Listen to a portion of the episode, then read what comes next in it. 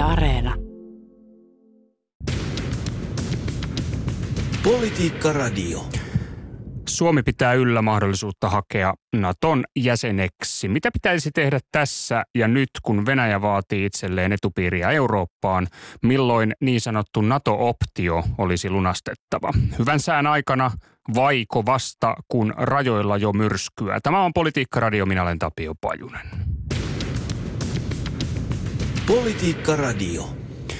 Ja tervetuloa Politiikka Radioon pitkäaikainen kansanedustaja ja entinen ulkoministeri Erkki Tuomioja. Kiitos. No julkaisit tällä päivämäärällä siis kirjoituksen Suomen NATO-kysymyksestä ja, ja kysymyshän on, on, on siis siitä, että mitä Suomen pitäisi tehdä tässä ja nyt. Kun Venäjä tällä hetkellä painostaa Ukrainaa sotilaallisesti, vaatii Naton laajentumisen pysäyttämistä sekä itselleen etupiiriä Eurooppaan. Pitäisikö Suomen lunastaa tässä ja nyt niin sanottu NATO-optio, jättää hakemus Naton jäseneksi ikään kuin vielä hyvän sään aikana ennen kuin rajoilla ja myrskyä, jolloin kenties sitten saattaisi olla liian myöhäistä, niin tämä on se kokonaisuus, mistä kirjoitat. Kyllä, ja ensimmäinen asia on tietenkin se, että Suomella suverenilla valtiona täytyy olla oikeus ja mahdollisuus harkita omaa turvallisuuspoliittista ratkaisuaan – ja me emme hyväksy mitään etupiiriajattelua tai tällaista rajoittamista. Ja tämä on tietysti tärkeää todeta nyt juuri, kun tätä halutaan kyseenalaistaa tätä. Mutta sitten on ihan eri asia, että kannattaako tätä mahdollisuutta kuitenkaan käyttää. Ja sehän koskee tietysti Suomen omaa harkintaa – myöskin suhteessa NATOon, koska ei ole olemassa niin sanottua optiota. En käytä tätä sanaa, koska optio viittaisi siihen, että toisella puolella olisi myöskin sitten velvoitteita hyväksyä se. En kyllä epäile, etteikö Suomea hyväksyttäisi, jos me tällaisen jäsenrakemuksen jättäisimme, mutta se ei ole mikään sopimus. Ja minusta se oleellinen kysymys tietysti aina on Suomen turvallisuus. Jos meitä uhka, uhkaisi sotilaallinen konflikti – ja sodankäynti sen vuoksi, että emme ole NATO-jäseniä, niin silloin sitä pitäisi käyttää. Mutta en näe, että mitään tällaista mahdollisuutta on olemassa. Ja mehän olemme Suomessa kylläkin poikkeuksellisen hyvin varautunut. Me emme ole sinisilmäisiä. Me ylläpidämme sellaista puolustusta, jonka pelotevaikutus on erittäin suuri eikä ole mitään järkevää syytä, miksi kukaan Venäjä tai muukaan lähtisi Suomea koettelemaan tällä vuoksi. Ja sen vahvuuden perustana ei muuten ole erikseen 64 hävittäjäkonetta, vaan nimenomaan se, että meillä on mahdollisuus liikkeelle kannalle panna 280 000 koulutetun sotilaan reservi, jollaista ei millään muulla maalla Euroopassa, isommillakaan mailla enää ole olemassa. Hmm. Eli oma pur- turvallisuutta, tai siis omat puolustusvoimamme, Suomen puolustusvoimat ovat hyvässä iskussa, tämä on se viesti. Tuota, no mutta mikä saa sinut Erkki niin vakuuttuneeksi tästä päätelmästä, että, että Suomia tällä hetkellä ei itse asiassa, tai Suomen tilanne on varsin turvallinen tällä hetkellä kaikista näistä uutisista huolimatta? No ensinnäkin me olemme Euroopan unionin jäsen ja Euroopan unionilla on myöskin turvallisuusyhteisö, eikä ole mitään syytä epäillä, etteikö Euroopan unioni reagoisi aivan toisella lailla, kun se joutuu mahdollisesti reagoimaan Ukrainan tilanteeseen, jos jotain se jäsenvaltiota ryhdyttäisiin tällä lailla uhkaa, uhkaamaan. Ja toiseksi on muistettava, että Suomen asema ja Suomen historia on poikkeaa täysin siitä, mitä valko ja Ukraina, jotka ovat olleet ei vain Neuvostoliiton osia, vaan myöskin itse asiassa Venäjän ydinalueita. Jos tuntee historiaa, niin tietää, että Venäjän johdossa kaikkina aikoina on ollut iso määrä ukrainalaisia tai valkovenäläistä taustaa omaavia henkilöitä. Ja näiden maiden itsenäisyys on ollut vain lyhytaikainen vuonna 18 silloin sen Saksan suojeluksessa. Tänä päivänä on selvää, että Ukrainalla on vahva itsenäisyystahto – eikä vähiten sen vuoksi, että Venäjä ja Putin ovat uhkailullaan sitä myöskin ylläpitäneet ja vahvistaneet. Mm. E, mutta Suomi ei ole tä- tässä ryhmässä oleva maa, eikä meillä ole sellaisia sisäisiä jakolinjoja, joita voitaisiin ulkoa käyttää meidän turvallisuuttamme vaarantavalla tavalla. Ei ole ideologisia, ei ole etnisiä, ei ole uskonnollisia tai muita vähemmistöihin liittyviä jakolinjoja. Mutta pointtisi on siis se, että Venäjän suhtautuminen siis Ukrainaan on, on ratkaisevasti erilaista kuin se olisi Suomeen. Suomella on yhtä lailla historiansa Venäjän kanssa. Me olemme olleet myös osa Venäjää ja olemme myös sotineet Venäjää vastaan. No kyllä, mutta me emme ole koskaan olleet osa Neuvostoliittoa. Ja paitsi me olemme ensimmäinen valtio, jonka sitä Venäjän itsenäisyyden tunnustikin vuonna 18. Ja se oli edellytys sille, että sitten vasta Saksa ja Ruotsi ja muut seurasivat perässä. Nämä olisivat ensin tietää, miten Venäjä ajattelee. Toki Venäjä on sitten historiassa yrittänyt tätä kyseenalaistaa, mutta on sitten saanut myöskin sen verran kova vastauksen, että – jopa Stalinkin on yksityisesti myöntänyt sen, että, että nämä suomalaiset ovat niin kovia paloja, että heitä ei kannata tässä suhteessa muuttaa. Ja niin kauan kuin Suomen pysyy ja Suomen ja Venäjän välinen raja pysyy rauhallisena, niin ei ole kummankaan osapuolella intressissä muuttaa sitä tilannetta. Mm. No mutta siis ö, on kiistatonta, että NATO kylmän sodan aikana oli osaltaan ylläpitämässä vakautta ja, ja rajojen koskemattomuutta Euroopassa. Se on aika merkittävä tekijä ja merkittävä todistus myös historiasta. Niin mitä itse ajattelet Naton viidennestä artiklasta, näistä Naton turvatakuista? Oletko sitä mieltä, että ne eivät toisi Suomelle turvaa, lisäturvaa nykytilanteeseen? No ensinnäkin on totta, että NATO on ylläpitänyt vakautta Euroopassa. Kylmän sodan aikana me olimme kahtia ajatussa Euroopassa, jos oli hyvin vähän liikkumatilaa siihen väliin jääville Suomen kaltaisille eh, maille. Ja se ylläpiti eh, tiettyä vakautta, sitä kunnioitettiin puolin ja toisin. Eh, ja sitten tämä kysymys siitä, mitenkä, mitenkä se turvatakuu on, niin tässäkin on hyvä vaikka pohtia historiaa. Muistattakoon, että talvisodan aikana Ranska ja Englanti tarjoutuivat lähettämään 40 000 Suomeen, sotilasta Suomeen puolustusta vahvistamaan. Tosiasiassa kysymys oli siitä, että nämä olisivat jääneet Ruotsin malmikentille ja estämään malmikuljetukset Saksaan. Muutama tuhat sotilasta olisi tullut Suomeen, eikä se olisi ollut mitään vaikutusta siihen – mitenkä, miten sodan lopputulos kävi. Se olisi vain pitkittänyt kärsimyksiä. Et eli, eli siis mailla on intressi ja varmastikin heidän kaikkien länsimaiden intressi on, että Suomen itse koskemattomuus säilyy, mutta mihinkä he ovat valmiita sen eteen menemään, se on sitten aina eri asia. Ja päiletkö ö, siis viime kädessä Naton tai sitten viime kädessä Naton voimakkaimman valtion, eli Yhdysvaltain sitoutumista turvatakuu-artiklaan, viidenteen artiklaan, kun tällaisesta kirjoitat? No Yhdysvaltojen osaltahan on tietysti jo Trumpin kokemus, tämä antama kokemus sellainen, että se on nostattanut näitä epäilyjä. Ja nyt olemme valitettavasti tilanteessa, että Trump voi palata seuraavaksi presidentiksi – että tämäkin on yksi seikka, joka on otetaan epävarmuus huomioon. Eli et siis usko tai et henkilökohtaisesti ainakaan itse luota tähän artiklaan ei, ja sen vaan, pitävyyteen. Ei vaan sitä, että jos me olemme Naton jäseniä ja jos se tulee sota, niin siinähän me olemme automaattisesti siinä mukana ja vieläpä ensimmäisenä etulinjan maana. Eli se on kovaa ikään kuin rautaa tämä artikla? Viides artikla. Joo, se on kovaa rautaa, mutta jos se kuitenkin pettää ja syntyy, syntyy sota, niin se me olemme silloin sen ensimmäinen sotatoimialue. Kyllä NATO, jos se sen sodan voittaa, jonka uskoisin tapahtuvan, niin tulisi aikanaan vapauttamaan Suomeen. Mutta mitä meistä olisi enää jäljellä, varsinkin jos ydinaseita käytetään. Hmm. Eli ajattelu se menee niin, että, että nimenomaan tästä syystä tämä turvatakuartikla ikään kuin heikentäisi Suomen turvallisuutta. Ei se sitä vahvistaisi, emmekä me sitä sinänsä tarvitse, kun me olemme Euroopan unionin jäseniä ja meillä on oma vahva kansallinen puolustus, niin ei meitä nyt ole sellaisessa, emmekä me ole verrattavissa niihin maihin, joihin nyt kohdistuu Georgiaan tai Ukrainaan, Valko-Venäjään. Valko on nyt käytännössä tänä päivänä miehitetty maa. Niin meidän asemamme on tässä suhteessa erilainen. Eikä ole intressiä kummallakaan puolella, että tästä tehtäisiin niin kuin sotilaallisen vastakkaisuuden välinen 1300 kilometrin pituinen raja. Kun Venäjällä tiedetään, niin kuin meillä hallitusohjelmassa ja selonteossa on todettu, että me emme salli alueemme käyttöä viha, sotilaallisesti vihamielisiin tarkoituksiin muita vastaan, niin heillä ei ole syytä epäillä tätä. Niin kauan kuin heillä ei ole syytä epäillä, niin heillä ei ole myöskään syytä kohdistaa meihin erityisesti, juuri meihin, mitään eh, sotilaallisia toimenpiteitä. Ja sinänsä tämä toteamus siitä, että emme salli alueemme käyttöön, niin se koskee molempiin suuntiin. Totta kai jos Venäjä yrittäisi Suomen kautta käydä Norjan kimppuun, niin me, me olisimme ilman muuta estämässä sitä. Euroopassa valtaosa maista kuitenkin sitoo rakenteensa NATOon. Eli siellä on ikään kuin oltava ajatus siitä, että tämä viides, viides artikla ja Naton rakenteet ovat kuitenkin sitten hyödyllisiä maiden turvallisuuden kannalta myös Pohjoismaista kaksi ainakin.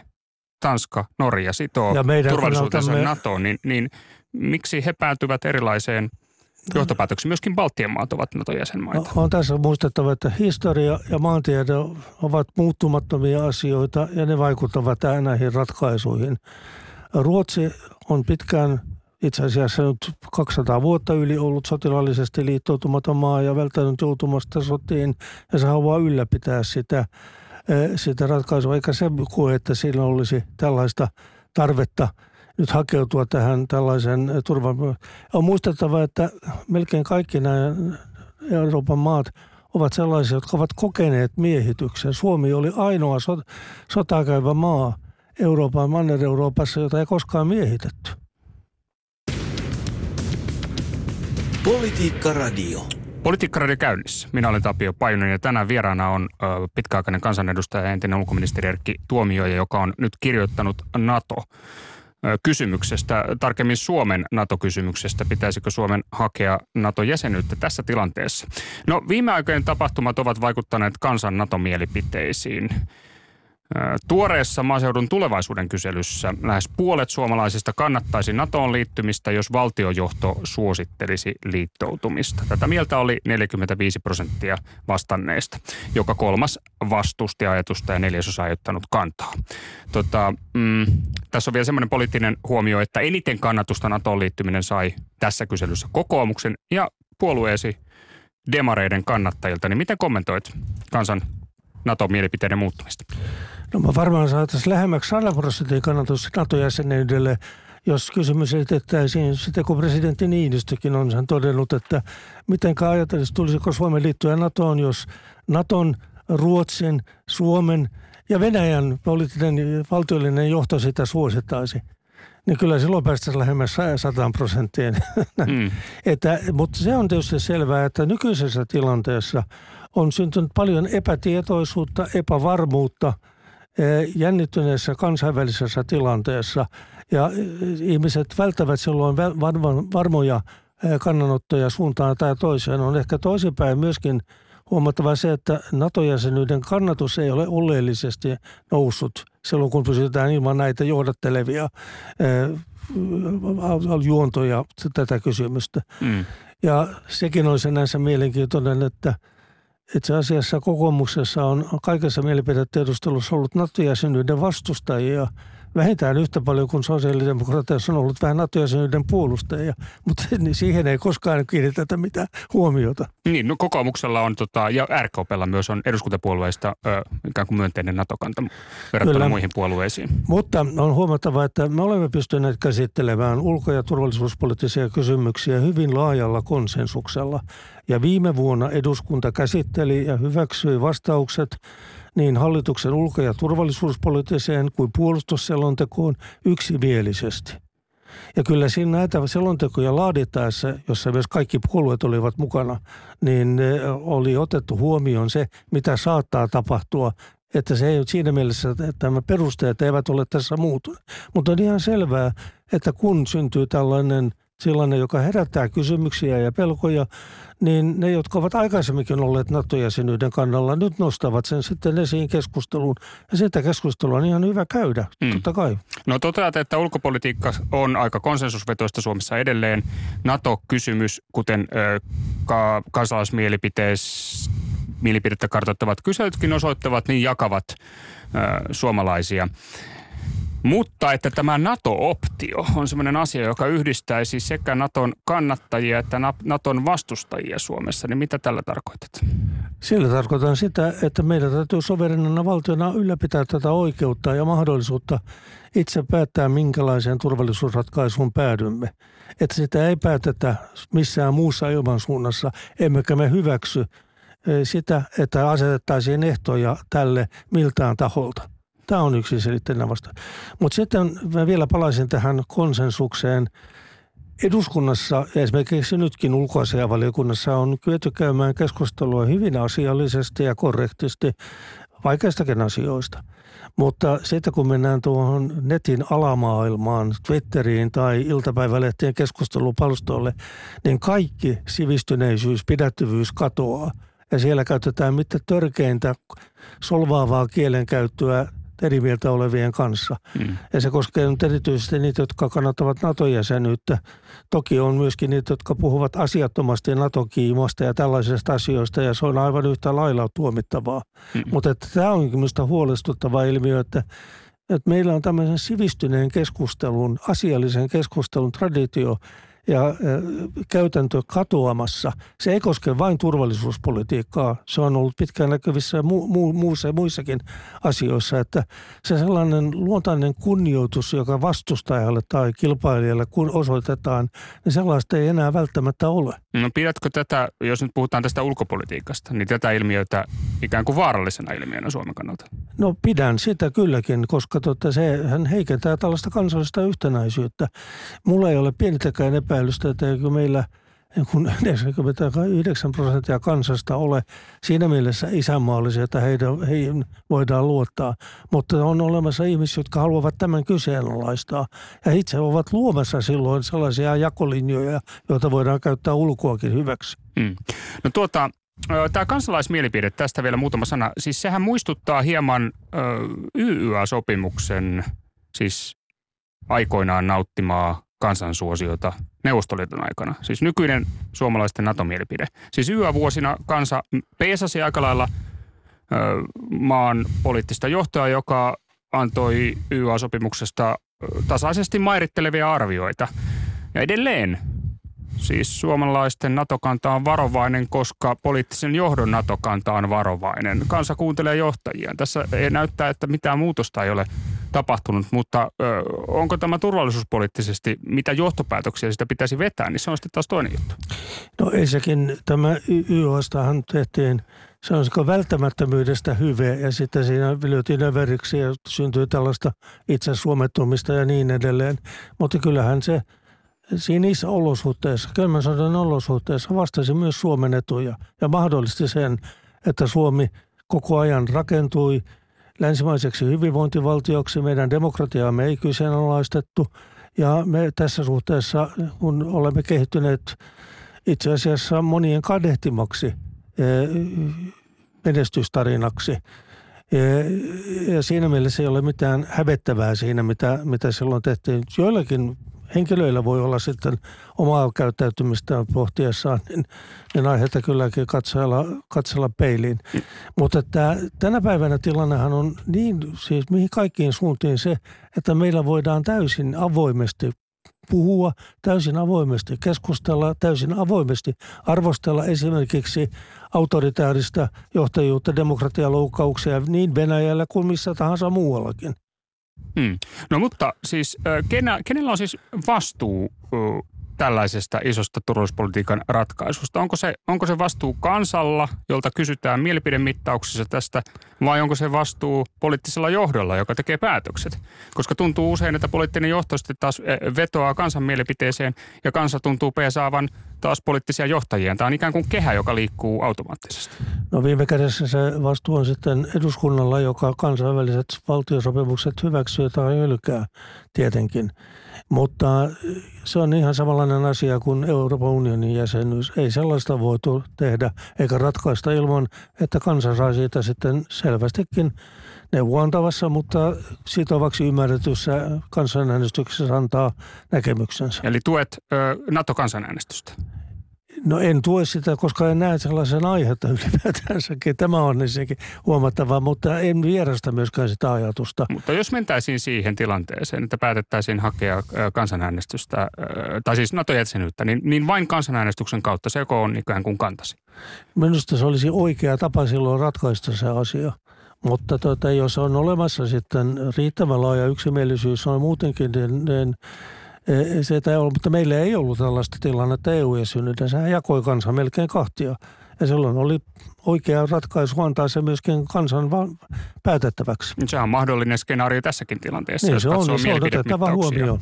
Okei, tota, no siis tästä kansanäänestyksestä, niin, niin tota, moni ö, ulkopolitiikka ulkopolitiikkaa tarkkaileva ja myöskin moni ulkopoliitikkokin Suomessa on ikään kuin muuttanut käsityksiänsä kansanäänestyksestä tämän hybridivaikuttamisskenaarion perusteella. Tällä siis tarkoitetaan muun muassa sitä, että Yhdysvaltain presidentin vaaleihin Venäjä on todistetusti sekaantunut ja Brexit-kansanäänestys Iso-Britanniassa oli aikoinaan tapahtuma, joka on myöskin jäljitetty venäläistä hybridivaikuttamista.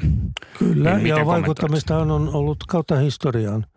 Kyllä me tiedämme Suomessakin 50-60-luvulla liikkui niin ruplarahoitusta kuin dollarirahoitusta erilaisille poliittisille ystäville lainausmerkeissä ja pyrittiin vaikutusvaltaa hakemaan ja ylläpitämään.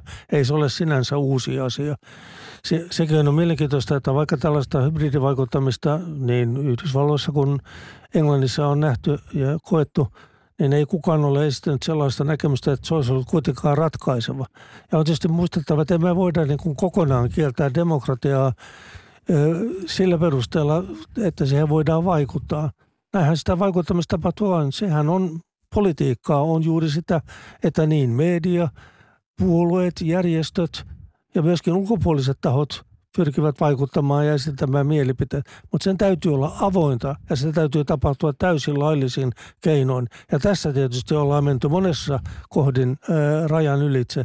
Ja kyllä meillä pitää olla myöskin keinot sitten puuttua tällaiseen hybridivaikuttamiseen, mutta sitä voi tapahtua yhtä hyvin presidentinvaaleissa tai eduskuntavaaleissa. Mm. No mutta tämä on ratkaisu, joka koskee suoraan Suomen ulkopolitiikan peruskiviä ja se on ratkaisu, johon myös niin kuin ulkopuolisilla valtioilla on merkittäviä intressejä. Sitä kautta suurta intressiä myöskin mahdollisesti puuttua peliin tai peukaloida tällaista mahdollista äänestystä tai vaikuttaa siihen voimakkaasti. Niin eikö tällainen skenaario itse asiassa juuri tässä nykyisessä ikään kuin digitaalisessa ajassa. Mainitsit tuon kärjekkään somekirjoittelun, joka on mielestäsi esimerkiksi ulkopolitiikkaan liittyen niin jopa hieman vaarallinen skenaario, koska se hajottaa tätä kansallista konsensusta Suomessa ilmiselvästi. Ja, ja tämä kärjekeskustelu liittyy myös muihinkin politiikan osa-alueisiin, niin eikö tämä arveluta? Kyllä, mutta siihen pitäisikin puuttua avoimesti. Ja minusta kaikkien meidän politiikassa toimivien on, on tehtävä hyvin selväksi se, että minkälainen kielenkäyttö, minkälainen vaikuttaminen kuuluu demokratiaan ja minkälainen ei. Ja siitä me olen nähnyt huolestuttavia merkkejä, että eduskunnassakin on tahoja, jotka, jotka ottavat ikään kuin antavat tuulen suojaa tällaiselle käyttäytymiselle. Liittyy se sitten mihin tahansa asiaan, niin minusta tämä, tämä on sellainen kansakunnan sivistyksen mittari, joka, joka meillä nyt alkaa nyt olla keltaista vilkuttaa.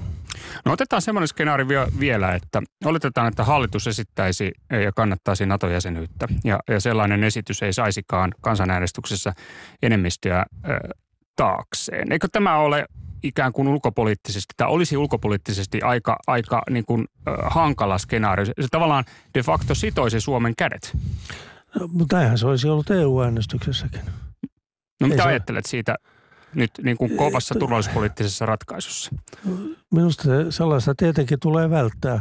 Ja kyllä se otetaan huomioon, että, että ei viedä eikä yritetä sellaiseen tilanteeseen, jossa tällaista epävarmuutta voisi olla. Ja jälleen kerran totean tässä näin, että tämä konsensuaalinen perinne Suomessa käsitellä näitä asioita, se on tärkeää ja arvokas. Ja sitä kannattaa ylläpitää ja sitä kannattaa myöskin jatkossa harjoittaa. Mutta siis vielä alleviivaten. Kansanäänestys, se on se ainoa tie Ei, se ei ole nyt tässä se oleellisin kysymys ollenkaan. Se on sitten toinen sijainen kysymys, että miten asia ratkaistaan, vaan mä haluan, että keskitytään siihen, että mikä se ratkaisu on. Onko tarvetta muuttaa nyt meidän pitkää linjaa sotilaallisesta liittoutumattomuudesta vai ei? Ja mielestäsi ei ole? Ei nyt tässä tilanteessa. Tuota noin. Öö, no, kansallinen puolustus. Suomi on pieni maa suuren maan kyljessä. Mihin kaikkeen kansallinen puolustus riittää? No kyllä se riittää siihen, että kynnys ryhtyä kyseenalaistamaan Suomen koskemattomuutta on äärimmäisen korkea. Se on varmasti korkeampi kuin millään muulla omillaan seisovalla maalla. Toiseksi meillä on erittäin laajaa puolustusyhteistyötä erilaisten maiden kanssa ja meillä on EU-ssa kehitetään ja vahvistetaan yhteistä puolustusyhteistyötä, ei siis mitään tällaista kuin sotilasliittoomaisuutta, mutta kuitenkin puolustuskykyjen kehittämistä ja osaamisen vahvistamista ja edelleen. Mutta ennen kaikkea meillä on hyvin vahva kahdenvälinen suhde Ruotsin kanssa. Ja muistettava, että Ruotsi on kuitenkin kaikista maailman maista se, jolla on aidoin intressi, oma intressi – Suomen koskemattomuuden säilyttämisessä. Ja sen vuoksi meidän puolelta Suomesta on koko ajan sanottu, että me emme aseta ollenkaan rajoja sille, kuinka pitkälle ja syvälle voidaan tässä puolustusyhteistyössä Ruotsin kanssa mennä. Ruotsi ei halua tehdä mitään kahdenvälistä puolustusliittoa toistaiseksi. Me emme ole sitäkään sulkeneet pois, mutta emme myöskään näe, että siitä kannattaa nyt keskustella. Niin, eli Ruotsin kanssa jopa sotilaallinen liittoutuminen olisi mielestäsi kannatettava Suomen turvallisuutta lisääväkin ratkaisu, mutta ei Naton kanssa liittoutuminen, näinkö? Kyllä. Miten perustelet sitä vielä enemmän? No ehkä vilkaisukarttaan riittää ja ehkä myöskin historian tuntemus minusta. Tässä on nyt juuri tämä näin, että tässä keskustelussa minusta on hyvin tärkeää kuitenkin – erottaa ne asiat, jotka muuttuvat koko ajan maailmassa. Niitä on tarkoin seurattava ja niihin on oltava varmius myöskin nopeasti reagoida. Mutta sitten on myöskin tärkeää ymmärtää, ja, että on olemassa asioita, jotka ovat pysyviä, kuten maantiede ja historia. Niitä ei enää voi jälkikäteen e, muuttaa. Ja näitä, nämä ovat sellaisia asioita, jotka tuntemus, nimenomaan historian tuntemus on, on Suomessa ja muuallakin vähentynyt – se ei koske nyt vain turvallisuuspolitiikkaa, vähän vaan kaikkea. Me elämme tämmöistä historiatonta aikaa, jossa yhä harvemmin ymmärretään ja tiedetään, mistä ja miten olemme tulleet siihen, missä olemme tänään. Mm. No tota, historiasta johtuen niin on myös ajateltu, että Suomessa tätä NATO-jäsenyyttä, kysymystä siitä, lähestyttäisiin korostetusti Venäjän kautta. Tai ikään kuin, että suomalaisessa keskustelussa ennakoitaisiin ehkä jopa vähän liikaakin sitä, että mitä Venäjä ajattelee. Ja tätä kautta ikään kuin sitoisimme myös kätemme Venäjään päätöksessä, jossa periaatteessa pyrittäisiin hakemaan ikään kuin lisäturvallisuutta nimenomaan Venäjän aggressiota kohtaan, niin miten kommentoit? No tämähän on se häkämiehen linja. Venäjä, Venäjä, Venäjä. Hmm. Kyllä, kyllä. Mutta mitä, mitä ajattelet tästä? Että, että... Se on realiteetti. Totta kai se otetaan se sillä lailla huomioon. Niin kuin meidän pitää tietysti ottaa huomioon ja arvioida muidenkin. Mutta että millään muun maan kanssa meillä ei ole 1300 kilometrin pituista rajaa. Meidän suhteemme Venäjän kanssa tänä päivänä ovat sillä tavoin hyvällä pohjalla, Me voimme avoimesti puhua ja arvioida, mitä Venäjällä tapahtuu. Me olemme mukana Euroopan unionissa, olemme päättäneet siellä myöskin Venäjän käyttäytymisen aiheuttamista pakotteista, emmekä niistä tingi. Ja Venäjä tietää tämän. Meillä ei ole tarpeen keskustella siitä, mutta meillä on myöskin hyvin pragmaattinen suhde siihen, millä lailla me hoidamme yhteistyötä tämän naapurimme kanssa. Tuota noin, eli tämä ei ole mielestäsi niin kuin paradoksi ikään kuin, että jos Suomi miettii ratkaisua, jossa se hakisi mahdollisesti lisäturvaa mahdollisesti aggressiivista Venäjää kohtaan, niin siinä yhteydessä se kiinnittää kovin paljon huomiota nimenomaan siihen Venäjään. Ei tietenkään, koska kyllähän sillä on seurauksia joka suuntaan tai toiseen, mitä me teemme. Totta kai sillä on seurauksia ei niin, että tietenkään niin kuin NATO-maahan, niin kuin meidän NATO kuulumattomana maana, niin Venäjä ryhtyisi nyt sotilaallisia hyökkäystä, mutta monet muut asiat voisivat hankaloitua.